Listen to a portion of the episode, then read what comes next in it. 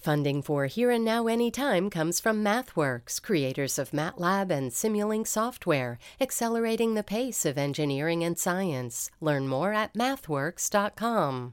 Hi, this is Here and Now Anytime, where we give you a little news, a little something you weren't expecting, and always a fresh, in depth perspective on current events, arts and culture, and stories that matter.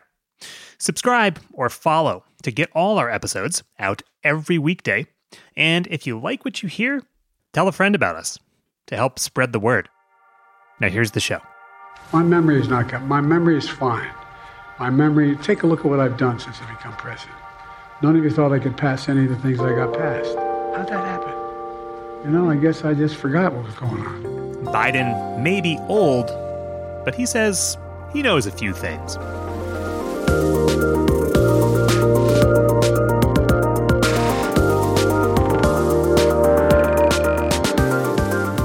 It's Friday, February 9th, and this is Here and Now Anytime from NPR and WBUR Boston. I'm Chris Bentley. Today on the show, one Palestinian American's struggle with the U.S. State Department to get her family out of Gaza. Also, everything you need to know for Super Bowl Sunday, whether you're looking forward more to the game or the food this is like a dairy fest. You saute it with a little bit of white wine and garlic and olive oil, yum. And then you whirl up some cream cheese, parmesan, sour cream, mm. lemon juice, yum. and Tabasco. And then you stir in these beautiful marinated artichokes. That's coming up in about 20 minutes. But first, the White House is in damage control mode today even though yesterday's special counsel report cleared President Biden of criminal wrongdoing in a case of handling classified documents. It concluded that Biden kept those classified documents in unsecure locations after he left the vice presidency. But the special counsel chalked it up to Biden being a, quote, well meaning elderly man with poor memory, and said it would be too difficult to convince jurors that Biden knew his handling of documents was wrong. So, no criminal charges. On the other side of the aisle, Trump won the Nevada caucus, and he was successful in killing a border deal that emerged this week. He said it would have handed Democrats an election year victory, so he leaned on Republicans in Congress to kill it. A lot to discuss for our Friday Politics Roundtable, which this week includes Jon Ralston, CEO and editor of the Nevada Independent, and Chad Pergram, senior congressional correspondent for Fox News. They spoke with Jane Clayson and Deepa Fernandes.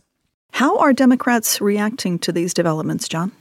Well, I think they're concerned, and you mentioned damage control at the top of the segment, and they have to do damage control on this because uh, what Biden did by going out and doing that press conference and forgetting mixing up the presidents and and making the kinds of comments that he did is he just reinforced that that phrase from the special counsel's uh, report about him being essentially an enfeebled man, and now the Republicans, of course, are seizing on that. But but uh, the Democrats have been worried about this for a long time. I know they have been here in my home state of Nevada, which, as you know, is a purple state, and where Trump has been leading uh, Biden. The only solace I think they can take is that in this world as we that we live in now, as you know, these things don't uh, uh ha- have much of a half life because something else will happen today, tomorrow, next week. Indeed.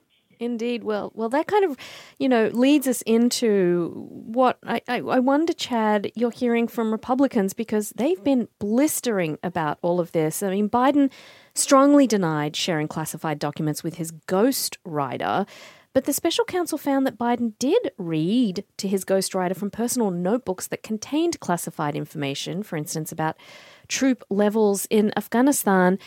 Chad, are Republicans going to use this to, to do more than what Jon says, but, but actually maybe to make it try and last? Absolutely. And just the idea that uh, they didn't do themselves any favors in that press conference last night, it kind of confirmed what some people, critics on both sides of the aisle, were kind of talking about. Dean Phillips, the Democratic representative from Minnesota, who's been running, saying we need somebody new. Just a few minutes ago, I talked to Chris Van Hollen, the Democratic senator from Maryland. I asked him about Robert Hur, the special counsel in this case, and whether or not that was out of bounds. He said it was totally out of bounds, absolutely outrageous that he would bring this up. Uh, Jamie Raskin, the Democratic repre- representative from Maryland, uh, called this, quote, totally gratuitous.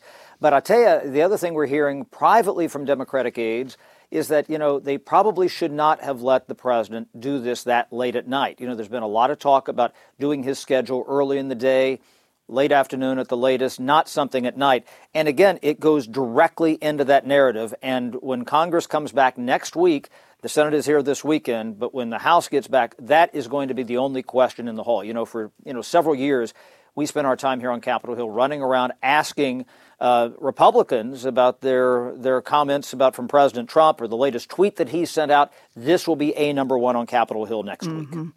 Speaking of Donald Trump, he had an overwhelming victory in last night's Nevada caucus. And afterwards, Jon, you posted quote, there has never been nor will there ever be a victory like this in American politics, maybe politics anywhere. What did you mean by that?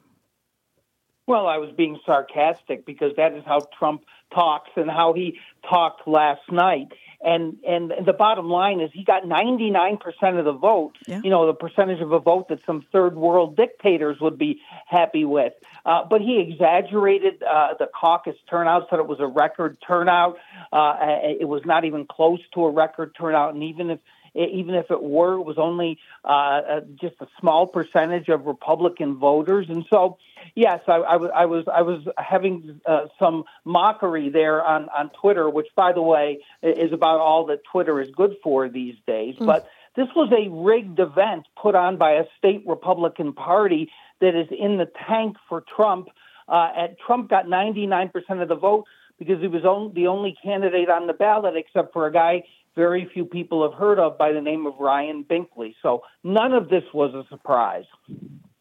Ryan who? Well, anyway, so former President Trump also used the opportunity to praise arguments that his lawyers made in in the extraordinary case before the Supreme Court yesterday. Uh, to keep him on the ballot in Colorado despite the 14th Amendment ban on insurrectionists holding office. Then he said this is there any way we can call the election for next Tuesday? That's all Okay, so legal experts seem to agree that the High Court is unlikely to ban him from the ballot in Colorado. Chad, what does this do for his campaign? Well, sometimes we don't know how the court is going to uh, actually react. You know, there's a lot of prognostications that are going on right now, and, and sometimes they surprise us. And some people have argued that maybe the court even though it certainly tilts to the right. You know, there's definitely a Trump influence on this court from his term a couple of years ago here. Amy Coney Barrett, uh, you know, Brett Kavanaugh, we could go on. Sometimes the court has been in the crosshairs the past few years, that uh, it's not being trusted. And they might surprise us because they might come out with a ruling saying, you know, we are reasserting our authority here. We don't want to be seen as a political institution. You know, that was some of the concern with the High Court after the Bush v. Gore ruling in the fall of 2000. And so sometimes that might surprise us. Hmm.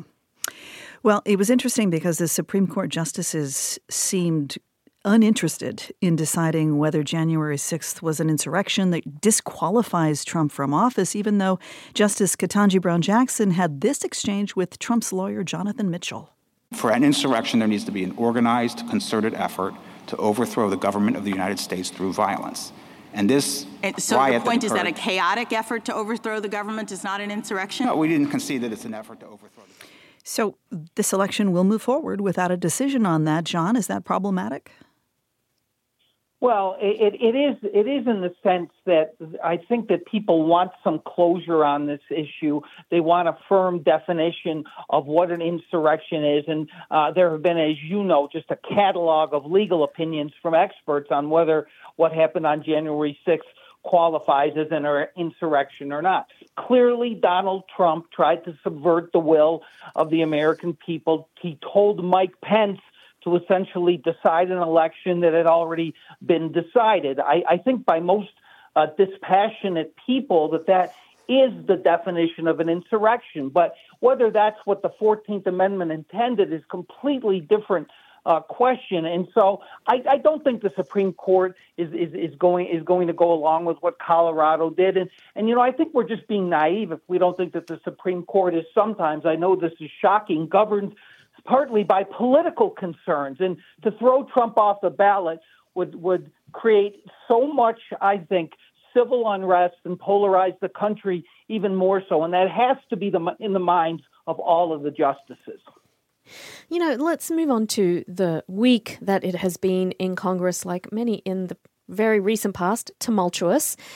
On the Senate floor, Oklahoma Republican James Lankford expressed his frustration after Republicans fell in line behind Trump and rejected a bipartisan immigration deal that Lankford had been working on for months, and that was to reform the asylum system, even shutting down the border if migration levels get too high. Americans are ticked off that this is not resolved, and they expect us to get things done. So, why don't we do that? So I, I wonder, Chad, you know, Republicans have been calling for these kinds of policies. They shut it down, and Democrats are now saying they'll make them pay for this at the ballot box. Is this just all politics? Democrats uh, are historically weak on this border security issue. Uh, you know, we did some polling here at Fox News and uh, found after what happened in Iowa, the caucuses there, the New Hampshire primary, that this was issue A number one to most voters in those states, and those aren't border states. I mean, New Hampshire, of course, is a border with Canada, but they're not, you know, with the southern border. Uh, this is a problem for the Biden administration. Now, as to the politics of this, yes, former President Trump asserted a lot of his concerns, and you know, there's a big saying here on Capitol Hill that when you think you have the votes, you vote. We kept having this bill teased for weeks and weeks and weeks. In fact, James Lankford came on our air in early January and said the bill was going to be, be out a couple of days later. It never came. And because you had this vacuum, what happened is the former president and these forces who were opposed to any border security or immigration bill, uh, just to kill it, they were able to you know, create this narrative that this was a bad bill, it did all these bad things. And when you have this vacuum, anything that James Lankford or Chris Murphy, the Democratic Senator from Connecticut, Kyrsten Sinema, the Independent from Arizona, they could not counter that narrative, and that's why this is dead. And so we're right back to where we started, uh, just dealing with this international aid package for Ukraine. Yeah. Uh, and that's probably going to pass uh, sometime early next week. There's going to be a weekend session here on Capitol Hill for the Senate. Jon, 10 seconds. Still no funding for Israel. Taiwan, or Ukraine? Yeah, it's just it's terrible to see things that are so substantive yeah. uh, killed because of politics. Jon Ralston, CEO and editor of the Nevada Independent, Chad Pergram from Fox News. Thank you both. Thank you. Thank you.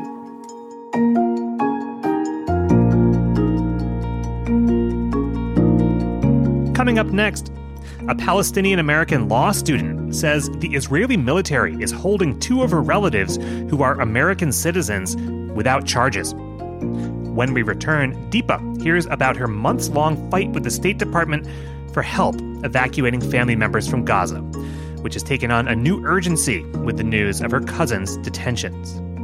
That's after the break.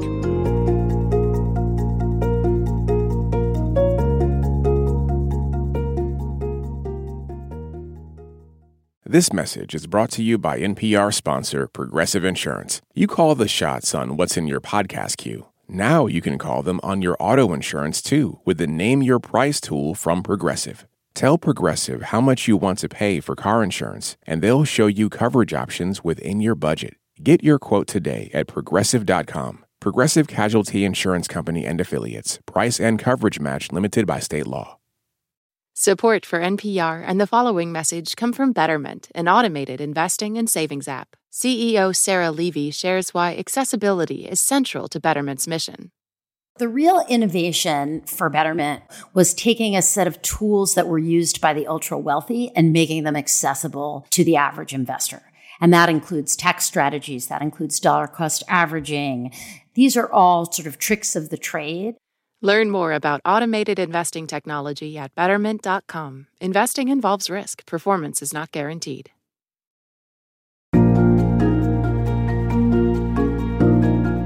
Family members of Palestinian Americans in Gaza say the Israeli military is holding two U.S. citizens without charge. Burak and Hashem Ilaga were asleep in their relative's home in Gaza early Thursday morning when, according to family members, Israeli officers stormed the house and took all of the men in the household, including two teenagers who are US citizens. The family does not know their current whereabouts. We are joined now by Yasmin Ilaga, a law student in Chicago and cousin of the two young men taken by Israeli forces. She's been working to get her family members out of Gaza. Yasmin, welcome to Here and Now. Thank you for having me. Yasmin, tell me about the call you received Wednesday night from your aunt in Gaza and your aunt who is the mother of Hashem and Borak. I received a call from my aunt around 9:30 p.m. on Wednesday, and her voice was shaky. She was sobbing uncontrollably, and she told me that Israeli forces stormed into the house as they were sleeping. They broke the doors down they tied up the women and children and threw them against a wall. They grabbed all the men in the home, destroyed everything inside of the house, confiscated all electronics, threw the women and children tied up outside of the home, destroyed the inside of it, slashed all the car's tires so they had no means of transportation, and disappeared with the men, leaving the women and the children tied outside. And did they give any reason why? None at all the last thing I heard from my aunt before my cousins were taken um, was that, you know, they're feeling the pressure. They knew that the Israeli soldiers were closing in on the Al Mawasi where they were, and they were really, really terrified. But they had no reason to be specifically targeted or taken. And we reached out to the Israeli military for response to what the family and Yasmin is telling us happened and they told NPR they are still looking into it. Tell me about your cousins, 20 year old Hisham and 18 year old Borak. They were born and raised in the Chicago suburbs, but I understand they moved back to Gaza several years ago to support their and your grandparents. What was their life like there? Yeah, Borak and Hashim were born and raised in the US for the early parts of their childhood. We actually grew up together. It was always so much fun seeing them. Their father had a little juice shop down on Roosevelt Road that we always hung out at. And they moved to Gaza, you know, in the late 2000s. And I visited them just last year in Gaza, and I visited them before as well. And I always just noticed how much of a light they are. Burak recently graduated high school at the top of his class. Hashem had also you know, just always been such a strong support system in his community. And both boys were the primary caretakers for their elderly grandparents. They were the primary caretakers for their mentally disabled uncle. And they were such beautiful role models for their um, younger siblings. I mean, you're talking about the backbone of the family being ripped out. And all of us are feeling the loss. My aunt is just absolutely devastated. And internationally, people are feeling their absence. Mm. And you particularly have been since October 7th calling the State Department and, and trying to get uh, your family members out of Gaza. Tell me about that process. Yeah, my family has been expressing, or had been expressing for a while, that they really wanted to exit Gaza because the condition was just so incredibly unsafe. And it obviously wasn't an easy decision for them to come to. But once they did, we tried to advocate with the US government as much as we could to get them out. And we had pretty much no response from the US government. We even sued the Biden administration in order to get them to act to evacuate these Americans from Gaza. And I've been advocating tirelessly for months now, publicly and internally, and I've heard almost nothing from the Biden administration. And even now, as my cousins were taken hostage, the American government has given me no update. I haven't heard anything from White House officials, I haven't heard anything from anyone who has actual knowledge of the matter. And I think it really shows that Palestinian Americans are not necessarily the priority for the American government. I want to ask you, um, you know, you uh, said your cousins are taken hostage. The the media is largely reporting they were arrested or detained. Why you why do you say they were taken hostage? I think saying arrested and detained implies that there was wrongdoing that led to their taking. And my cousins committed no crime and they weren't provided a reason for why they were taken. They weren't provided a location or any procedure. It was a totally arbitrary taking. So I do believe the U.S. has a legal duty to bring my family home as if they were taken hostage because they were. There was no wrongdoing that led to their taking. And as I understand it, Yasmin, in the course of the Israeli forces coming into the home in Gaza and, and taking your relatives, it was made clear to them that Hisham and Barak were US citizens. Yeah. My aunt was screaming to the Israeli soldiers. She told them, These are Americans, these are Canadians. And they told her to shut up. They didn't seem to care. And I think it is the apathy of the US government in totally leaving American lives abroad unprotected that emboldened them to act and respond in such a way. Yasmin Ilaga is a law student in Chicago, and she's the cousin of the two young men taken by Israeli forces Wednesday night. Yasmin, thank you for joining us, and please keep us updated as you learn more about your family's situation. Of course, thank you. And we reached out to the State Department to ask about Hisham and Barak. They told us they're aware of reports of the detention of two US citizens in Gaza and seek to provide appropriate consular assistance, but would not comment further, citing privacy considerations. We also asked the Israeli military detailed questions about what Yasmin told us, and they said they are still looking into it.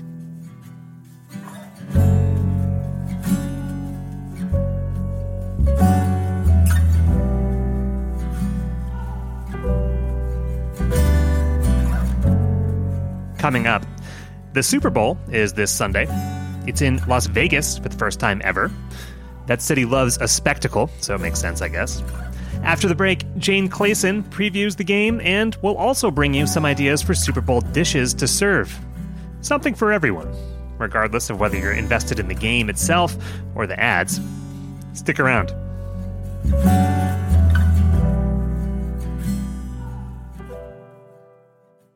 This message comes from NPR sponsor Progressive and its Name Your Price tool. Say how much you want to pay for car insurance, and they'll show coverage options within your budget. Visit progressive.com. Progressive Casualty Insurance Company and Affiliates. Price and coverage match limited by state law.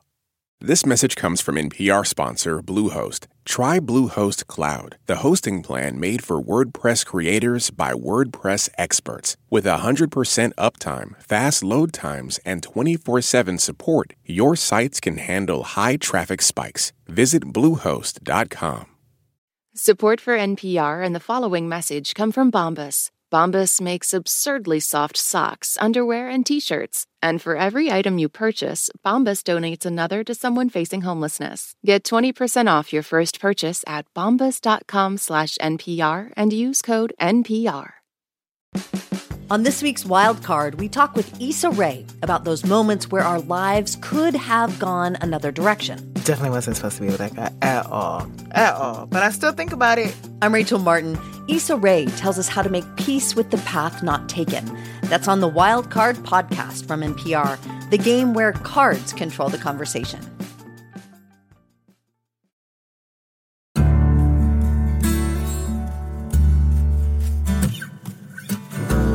The Super Bowl is this Sunday, and for the first time in Las Vegas. The Kansas City Chiefs and the San Francisco 49ers will face off, as they did four years ago at the big game. The Ringer's senior NFL editor, Lindsay Jones, is in Sin City. She joins us now. Hi, Lindsay.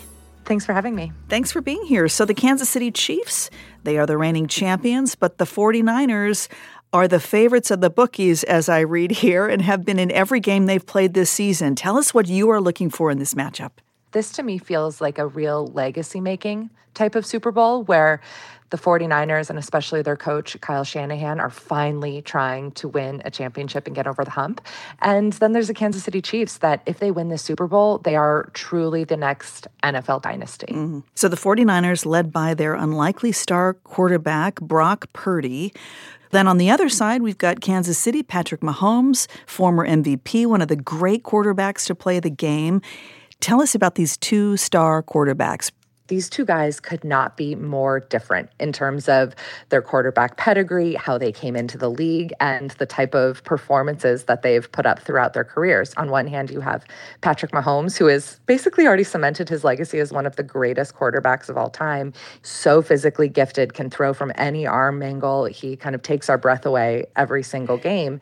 And then you have Brock Purdy, who was the last pick in the 2022 draft. So nobody really expected that he would become a starting quarterback, let alone potentially Super Bowl champion quarterback. But he has exceeded expectations at every turn, and he has been so far the perfect quarterback for a Kyle Shanahan offense. He hasn't been perfect, but he has been really good on this very, very talented 49ers team. All right, then. So, what are the weaknesses that these two teams have? Where could this game be lost?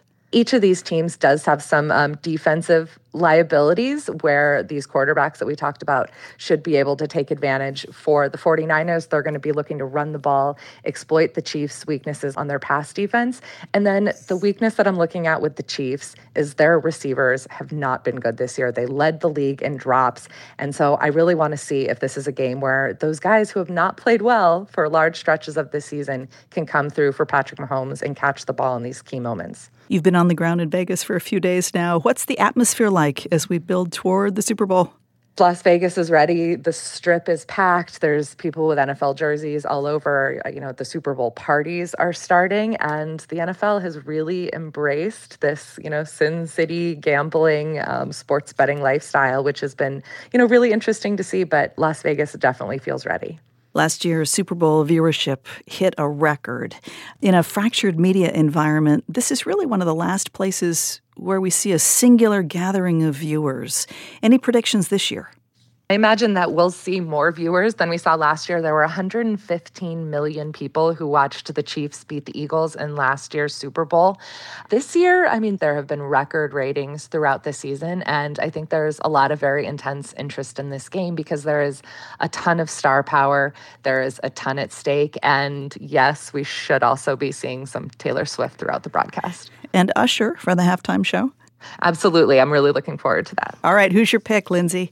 I'm going with the underdog Kansas City Chiefs. I've spent a lot of time trying to work my head around picking the 49ers, but it just feels foolish to pick against Patrick Mahomes on this stage. That's the Ringer's senior NFL editor, Lindsay Jones. She's in Las Vegas for the big game. Lindsay, thanks so much. Thank you for having me. The Super Bowl is like a secular American holiday at this point, and fittingly enough, it's got its own traditional dishes. I like to think of it as Thanksgiving's rowdy nephew. If you don't care about the point spread, here and now's resident chef Kathy Gunst has another spread for you. Three new dishes that you can prepare and serve without missing the action, including two with nods to the hometowns of the teams playing. She told Deepa and Robin Young all about them.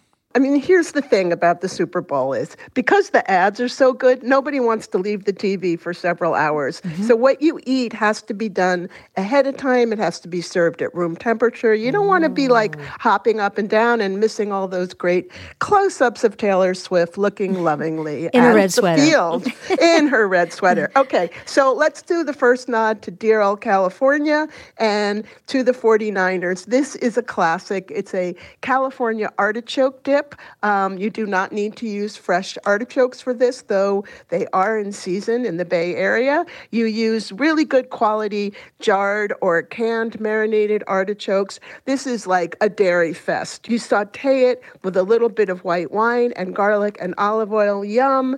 And then you whirl up some cream cheese, parmesan, sour cream, mm. lemon juice, yum. and Tabasco. And then you stir in these beautiful marinated artichokes. And then you put them into a little casserole and you top them with frizzled or very well sauteed shallots, which are a beautiful mild onion, a um, little bit of chili flakes, and you serve it at room temperature or hot. And another nod to California, serve it with sourdough bread or mm. vegetables, since everybody in California is so health conscious. So it's it's a very unhealthy dip with some good. Yes, of course. and and know. you know the biggest nod to California, of course, is the sriracha in there. Go heavy on the sriracha for me. But you also have a recipe for Kansas City style ribs. Sounds good, but I want to warn people: sit down, don't get upset because Kathy uses the oven. What? I use the oven because it's the dead of winter in many places. And, you know, before people start screaming, the important word in this recipe is Kansas City style. So, what I do is I make a quick spice rub. I combine brown sugar, smoked paprika. That's going to give it a smokiness because it's not on the grill. Of course, you can do this on the grill. It's got garlic, onion powder, cumin. It, it's fabulous. You spread it on a rack of St. Louis style ribs, marinated overnight or at least an hour, and then you bake the ribs at a low, slow temperature, 300 degrees, several hours. Do this in the morning before the game. A really quick barbecue sauce, also a nod to Kansas City. It uses molasses, cider vinegar, chili flakes. So good. I was amazed at how well Mm. these turned out in a regular old kitchen oven. If she does say so herself. She does. She right. does. Well, well, finally, you have a recipe. There were a lot of questions about this in our morning meeting. It's a polenta pizza. You might have to explain polenta to some people. Everybody knows pizza, but people who know both didn't understand how they get combined. Okay, this is not that complicated. Polenta is coarse cornmeal. It comes from northern Italy. You usually have it as the base of a big stew or something. I thought, why not make polenta ahead of time, spread it onto a cookie sheet, let it chill, and then bake it. And then think of the polenta as the pizza dough and then any topping you want. I use sauteed spinach sweet red pepper um, some salami or soppressata fresh basil. You could use any vegetables you want anything you have around and then you bake it in the oven and you serve it at room temperature.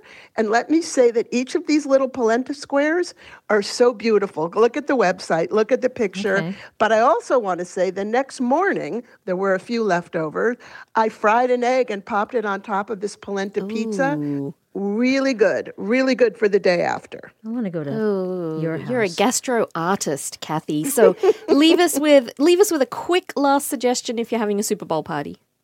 Well, there's the guacamole, there's the spiced nuts, deviled eggs, quesadilla, cocktails, mocktails, beer. Also, soup is a good idea. We're going to be talking about that in a few weeks because it's all made ahead of time. Don't give yourself something to serve where you have to go run into the kitchen every five minutes because you'll miss all those great close ups. Oh, I just want to say, uh, just real quick, I am at the website. That polenta pizza, gorgeous. Gorgeous. Isn't that pretty? It's a hit. Very simple. Yeah. Mm. Here and Now resident chef Kathy Gunst. We'll have all Kathy's recipes at hereandnow.org. Kathy, thank you as Thank always. you so much. Enjoy the game. That's our show. It comes from the team behind Here and Now from NPR and WBUR Boston.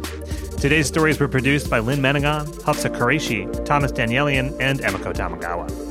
Today's editors were Todd Mundt, Peter O'Dowd, Micaela Rodriguez, and Kat Welch. Technical direction from Caleb Green and Michaela Varela.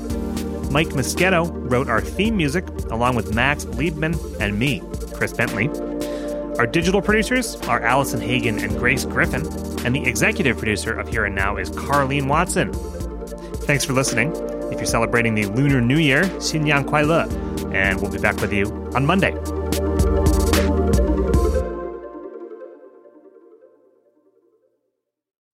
Support for this podcast and the following message come from the NPR Wine Club.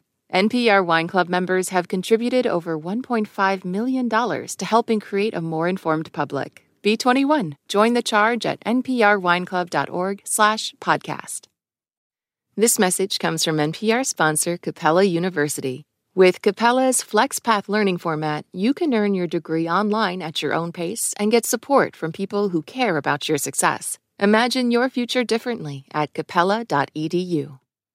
Summer is for going to the movie theater because it's too hot to stay home. It's for driving with the windows down, listening to your favorite music. It's for stretching out while you're on vacation to gobble up a TV show. For a guide to some of the TV, movies, and music we are most excited about this summer, listen to the Pop Culture Happy Hour podcast from NPR.